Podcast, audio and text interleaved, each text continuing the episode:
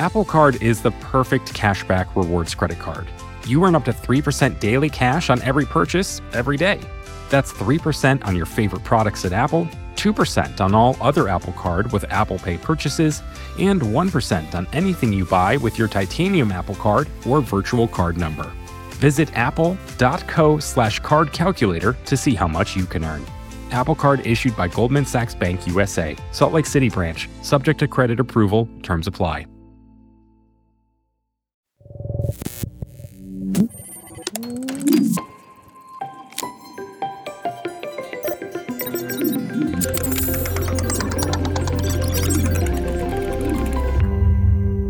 This is Unexplainable. I'm Noam Hassenfeld. For most of human history, which goes back hundreds of thousands of years, our past has been close to a black box. Slowly, we developed tools. Fossils and archaeological evidence tell us a little about the deep past. Carbon dating can tell us about the age of something. Altogether, though, the story they tell is incomplete. Then, just about a decade ago, we came up with a new tool Scientists drilled into 40,000 year old bones and were finally able to sequence the entire genome of an ancient person. This was an earthquake. All of a sudden, there was a brand new way of analyzing our past, our extremely ancient past, and it gave us a huge amount of new information. But it also just blew up a lot of what we thought we understood. Over the last decade, it's forced scientists to rewrite a wide swath of history. And one of these rewrites, which started near an icy lake in the mountains of northern India, has generated even more questions. Douglas Preston reported on this rewrite for The New Yorker.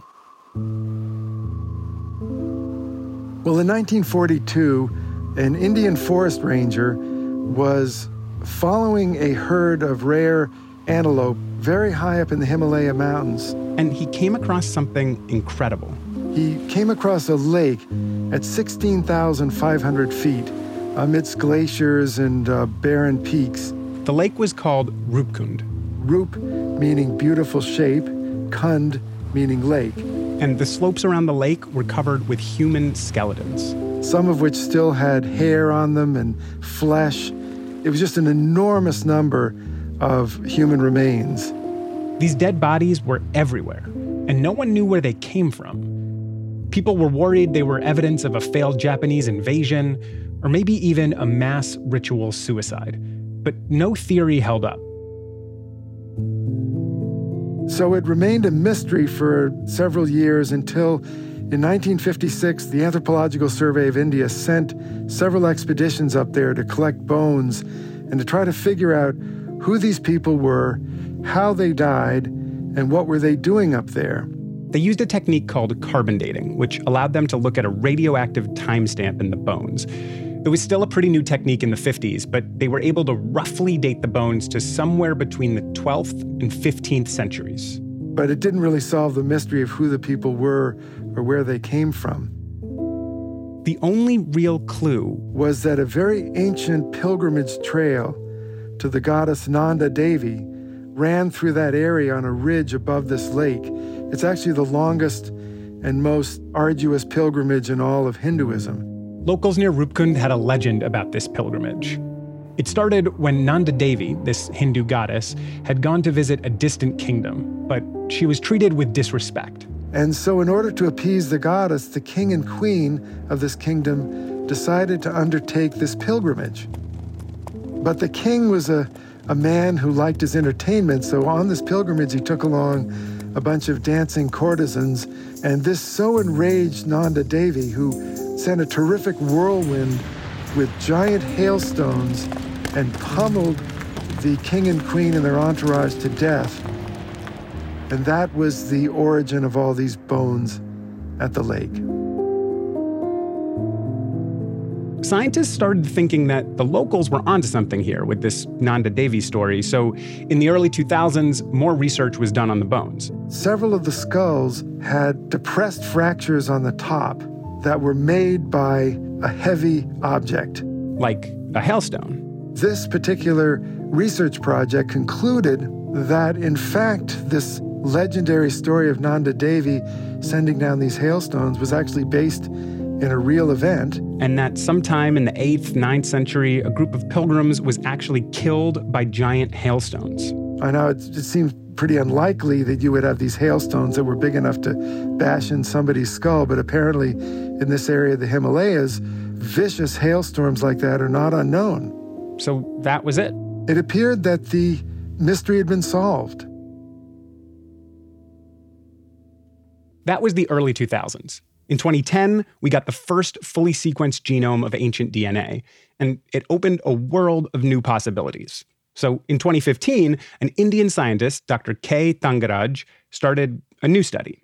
By looking at genetic aspects of the bone sample, we can assign the ancestry of this population. Thangaraj worked with a geneticist at Harvard named David Reich, and they did a more thorough analysis. They took powder that had been drilled out from the bones. And all these, these little vials of bone powder and tooth powder were sent all over the world to Germany, to the United States, and to other labs in India for analysis.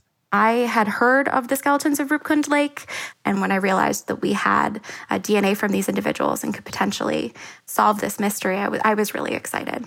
Éadaoin Harney headed up this new DNA analysis project for the Reich Lab at Harvard you know, our initial assumption was that these individuals would probably look similar to populations uh, from around the area.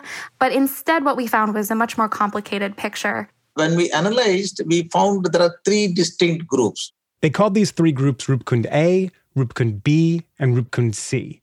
With Rupkund A, the scientists found what they were expecting.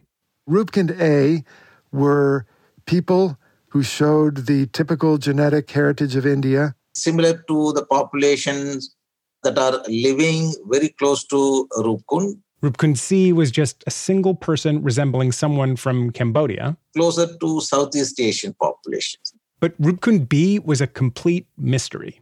Roopkund B absolutely floored everyone. It's totally different. We were we were just a little bit baffled. It turned out that these bones, their genetic makeup most closely resembled Greeks from the island of Crete.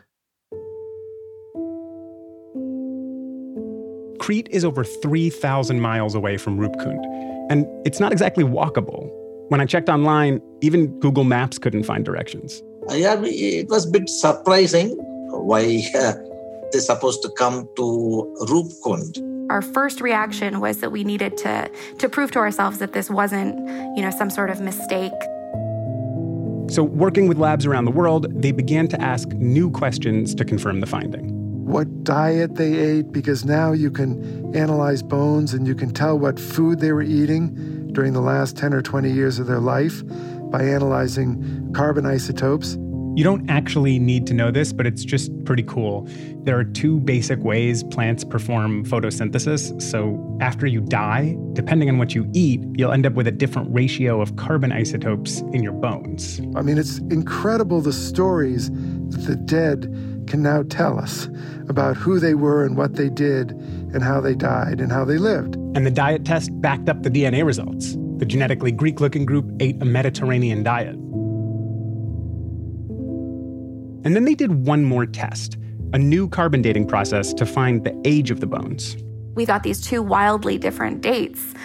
All of the individuals that belong to this South Asian kind of cluster died a thousand plus years ago. So the Hailstone folktales still might have been true, although maybe just for the older group that looked genetically Indian.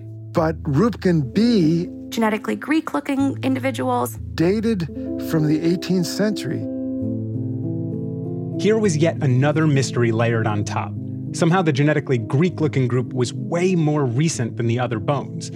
Still, remember, at this point, there were no cars, no planes. To get from Greece to Rupkund, you'd have to walk. And this wasn't exactly a trade route. I think first we were shocked and, and, we were kind of in disbelief. And I just got this forwarded email from David. I forget exactly what it said, but it had a lot of exclamation points, which can this be real?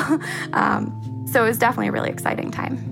So this place is uh, about 5,000 meter above the sea level. And uh, all the time you'll see snow and it's all the time it's frozen. But the question is, why did the people go there? Not everyone was convinced this was even the right question to ask. I called up William Sax, who uh, is an expert on this whole pilgrimage and this area of India. And he said, I think that this is crazy. Eastern Mediterranean, 1800? He said, It's impossible.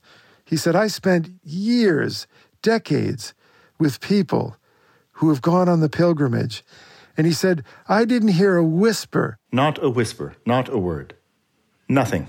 Nothing about a group of Europeans or anybody going up there in the 18th century and dying in some mass death event. Neither I nor any of my colleagues can come up with any hypothesis that might make sense of it. He said, I simply don't believe it. He said, I think the bones were mixed up. It's the only hypothesis I've got you know, we we spent a long time, probably a year, just kind of going over all of our analyses, making sure that we were confident in the results. When the carbon dates came back with these two distinct ages, we spent a lot of time emailing our collaborators who uh, were experts in uh, in carbon dating, just asking, you know, is there any way that this is some sort of contamination event?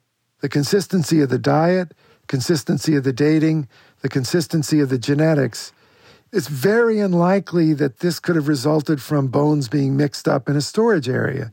You would not see this kind of consistency. All of the different tests that we could do uh, really showed that this data was reliable and that, you know, we did have all these different groups of, of times of when individuals died and these different genetic clusters. When Éadaoin and her team published their surprising paper on the Rupkund groups in 2019, she thought someone somewhere might come forward, someone who had some document or some evidence to make sense of it. I'm still hoping that maybe there's a historian who has access to this document and you know hasn't known how to interpret it and we'd love to love to hear from them. But no such information was forthcoming. When you're writing for the a magazine article, you want to give the readers an answer. And in, unfortunately, at the end of this article, I could not give the readers any answer. It's still a profound mystery the reason I got interested in ancient DNA work is I found history kind of overwhelming and I wanted to get back to a time period when it was simple and we could understand, you know, really, really simple patterns and then maybe we could, you know, see things get more complex over time. And I think that what ancient DNA is showing us again and again is that we're underestimating how complex the past was. And I think Rupkund is just an amazing example of this that we thought that, you know, something mysterious but probably fairly simple happened at Rupkund Lake. And then as we dig into it, we're, we're finding out that it's even more of a mystery than we expected.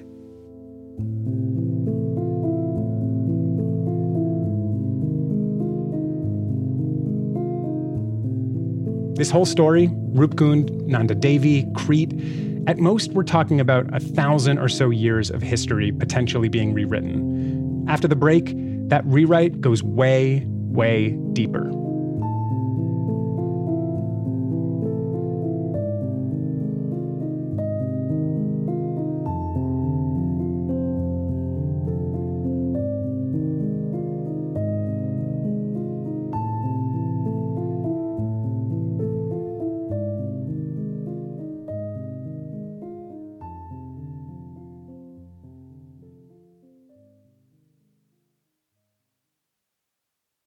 Apple Card is the perfect cashback rewards credit card.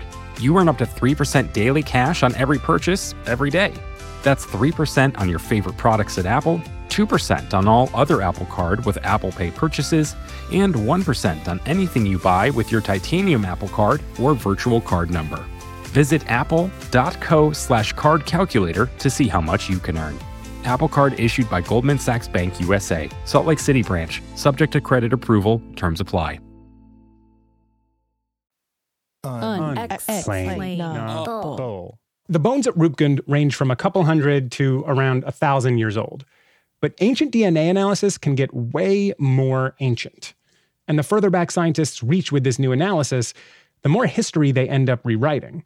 At this point, they've been forced to rewrite the basic origin story of humanity that so many of us grew up with. In the early textbooks that I was reading and, and the articles that my dad was giving me when I was a little kid, the map of human evolution is pretty well understood. Adam Rutherford is a geneticist who studies extremely ancient history. We've got this nice branching tree structure, which goes, we've got Lucy, Australopithecus afarensis, and then from there it branches out and we have Heidelbergensis and Homo neanderthalensis, and eventually you get to us. And I guess sort of, you know, one of those branches ends on us and all the other branches just kind of fizzle out. Exactly. They they all peter out. Anything with the genus title Homo is referred to as humans, and we are the last remaining species of, of humans. And was this based on DNA analysis or was it just like looking at the bones? It's all entirely based on bones. So it's all physical anthropology which determines the relationship between those organisms. How much does ancient DNA shake all this up 10 years ago? Well, that was, you know, a revolutionary moment in the history of biology. It's like discovering the Dead Sea Scrolls or something. Here's we, we know the Bible, we've got the Bible, we've got various versions of the Bible over the years, and then suddenly you just go, oh, we've just found a brand new tablet with missing chapters. yeah, and what do those missing chapters do to the tree that we had in the textbook, that neat tree with all the branches slowly dying off? They dug it up and we threw the tree away at that point. so if it's not a tree anymore, how, how do we describe it? What shape is the history of our evolution now? it's a matted web is the best way I like to describe it. Hmm. So just to, just to go back in time a little bit, Homo sapiens and Homo neanderthalensis split around maybe 600,000 years ago. Okay. A group ended up as the Neanderthals in Europe and A group ended up as Homo sapiens in Africa. And then 45,000 years ago, the Homo sapiens had migrated out of Africa and into Europe and they'd gone into the Neanderthals' domain, right? So we think that there's roughly a 5,000 year period where Neanderthals and Homo sapiens overlapped in time and space. So the question then becomes well, did they get it on? And the answer by genomics was absolutely yes. Mm-hmm. So your question was about whether there was a tree and whether it's branching. Well, yeah, there was a branching point when Neanderthals and Homo sapiens split. But then when they met again, that became a loop. So there are just tons and tons of these little loops all over the place? Well, yeah. I mean, evolutionary trees are sort of right in principle, but wrong in almost every detail because it's it's all loops. Hmm. We know this within families, we know this within within species, and now we know it outside of species because we're seeing the same thing in in primates and birds and insects and various other things. Okay, so I guess if you've got European ancestry, you're carrying around at least some Neanderthal DNA. Are there other kinds of ancient humans that people are carrying around in their genes? Yeah, the field just it, it turned into a sort of continual revolution because as soon as we'd done one, within a year of that publication, there was the discovery of two tiny bones, actually one bone and one tooth, because a tooth isn't a bone. Because we're now in the era of ancient DNA, this tiny little fingertip bone was enough to get the full genome out of this girl. And lo and behold, it's not Neanderthal and it's not Homo sapiens. So it's something else. And we call them the Denisovans. And you can ask the same question again. I assume they had sex with our ancestors too? Well, yeah, very much so. Definitely, yes. And so in genomics, we talk about gene flow events, right? Mm-hmm. And that's a euphemism for sex, basically, right? That's a new one. I've never heard of that one before. yeah, it's not a great chat up line, but you know, we are the results of gene flow events between our, our parents. And you asked me the question a minute ago, which was, well, what do you call it if it's not a tree? Mm-hmm. And I said a, a web or a net. But a much better way of describing human evolution is a sort of 100,000 year clusterfuck. because every time we met another type of human, we had sex with them and we carry their genetic legacy in our in our genomes to this day. Mm-hmm. You know, we're just seeing this massive sort of melee of human species that all interbred with each other. So it's not a tree at all. It's a yeah, it's a clusterfuck. so so some of us have Neanderthal DNA, some of us have Denisovan DNA. Is, is, is that it? Oh no. I, I don't know. I think it may be my favorite bit of science in the last 10 years. When you compare the genomes of Denisovans with Homo sapiens with Neanderthals. And, and what we find is there's bits of the Denisovan sequence which look like they don't fit into any of those other two, right? And it looks like they've been introduced into the Denisovans from another type of human, and we don't know what that was. Hmm. So we call this a ghost population or a phantom species. Phantom species. We don't have any physical remains for them. We don't have any bones for them. Hmm. But their legacy is right there in the Denisovan DNA and indeed in the, the DNA of living people in their Denisovan portions. So that's basically like an empty box of a human, right? All the signs point to this kind of outline of a human. We know it should be there. We haven't found it, but we're we're outlining a ghost species and still looking for it. Yeah.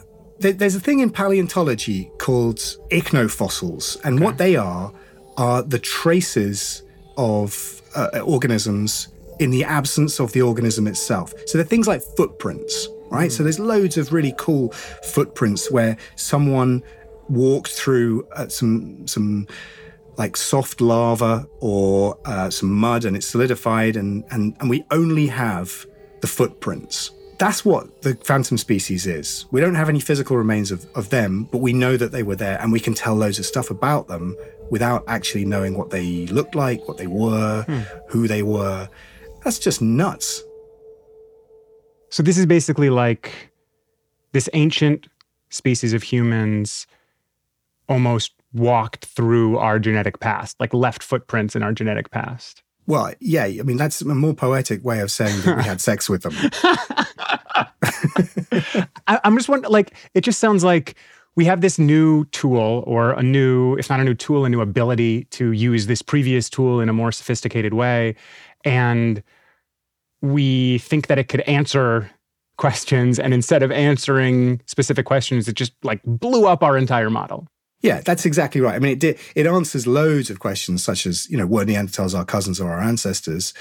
But what happens in science is you get these sort of nodal points, right, where there's a, huge mass of information, and it's all pointing in a particular direction, and it, and then suddenly it fuses into this one big thing right? So 1859, it was natural selection. Mm-hmm. 1953, it was the double helix structure of DNA. 2001, it was the Human Genome Project. 2010, it was ancient DNA in Neanderthals. And so everything flows into this one point in time and space. And we all, you know, lose our minds. and then the whole field massively explodes after that. Is there any danger of trying to answer questions here that may be outside the scope of ancient DNA or maybe just beyond what is possible, maybe overreaching? I, I, yes, I really think there is, and I think that there's a one of the risks that we've seen a few times is that a minute ago I mentioned that it's like being a historian and you've got a new mm-hmm. type of data, you've discovered a new book of the Bible or whatever it is. 2010 comes along geneticists all suddenly become historians and they all suddenly become paleoanthropologists. And because this is a very molecular data set, the temptation is to go, well, you're dealing with old bones of which you've got only a few, and they're sort of physical things and they're a little bit flabby around the edges. Whereas I'm dealing in molecules and DNA and genomes and stuff like that. So I think there was a temptation for a lot of people to say, you know, my my source is better than yours, right? It's more informative than yours. And I, that was an error and it continues to be an error. These are parallel streams of information and they relate to each other. You know, you have to continue with straightforward old fashioned paleoanthropology, looking at the bones. Mm. But the temptation to, you know, crash into a party and say, hey, I've got this new tool now and it's going to fix everything. I think a lot of geneticists, there's some, some people did do that. And then you have to back off and, and learn some humility and realize that um, there's a lot of expertise in not genetics. Yeah. And when you start thinking about this humility, I mean, we started thinking Neanderthals were this entirely separate branch. Then we moved towards a web. Then we went towards a giant millennia old clusterfuck. I mean, is this sort of a, a lesson in how we should think about the past that that things can't necessarily be explained as neatly as we might want? Absolutely. But I think it also says something about our hubris that, that when we think we know things, the point of science is to challenge those. And, and we, we look, we find, and then you have to revise what you thought you knew. It's an ever moving target. Everything is everything in science is only transitionally and conditionally correct. When we one thing that we do know about science is that when you have definitely definitively answered a question, you definitely haven't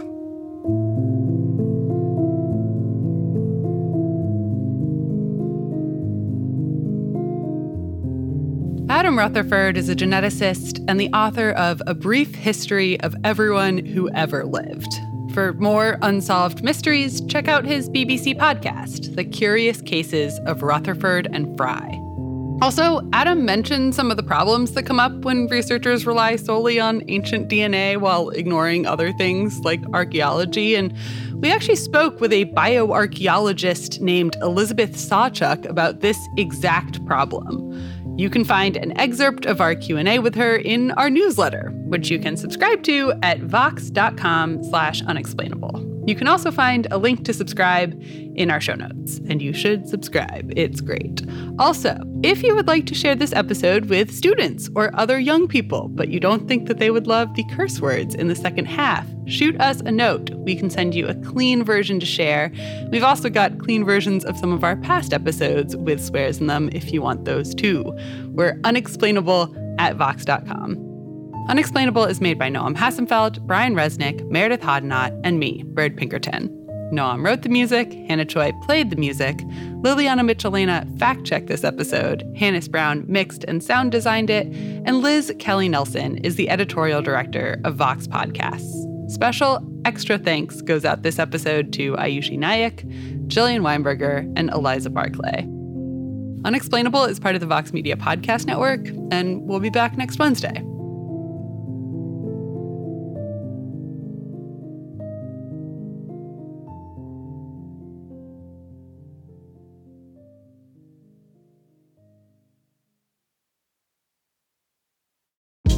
Hey, this is Scott Galloway, author, professor, entrepreneur, and most importantly, host of the Prop G podcast. We got a special series running on right now called The Future of Work, where I answer all your questions on surprise, the future of work. Questions including what are we missing when we work remotely, or how do we handle work life balance when a major opportunity comes knocking? From the provocative to the technical, we're offering insights you won't want to miss. So tune in to the future of work, a Prop G Pod special sponsored by Canva. You can find it on the Prop G Pod wherever you get your podcasts.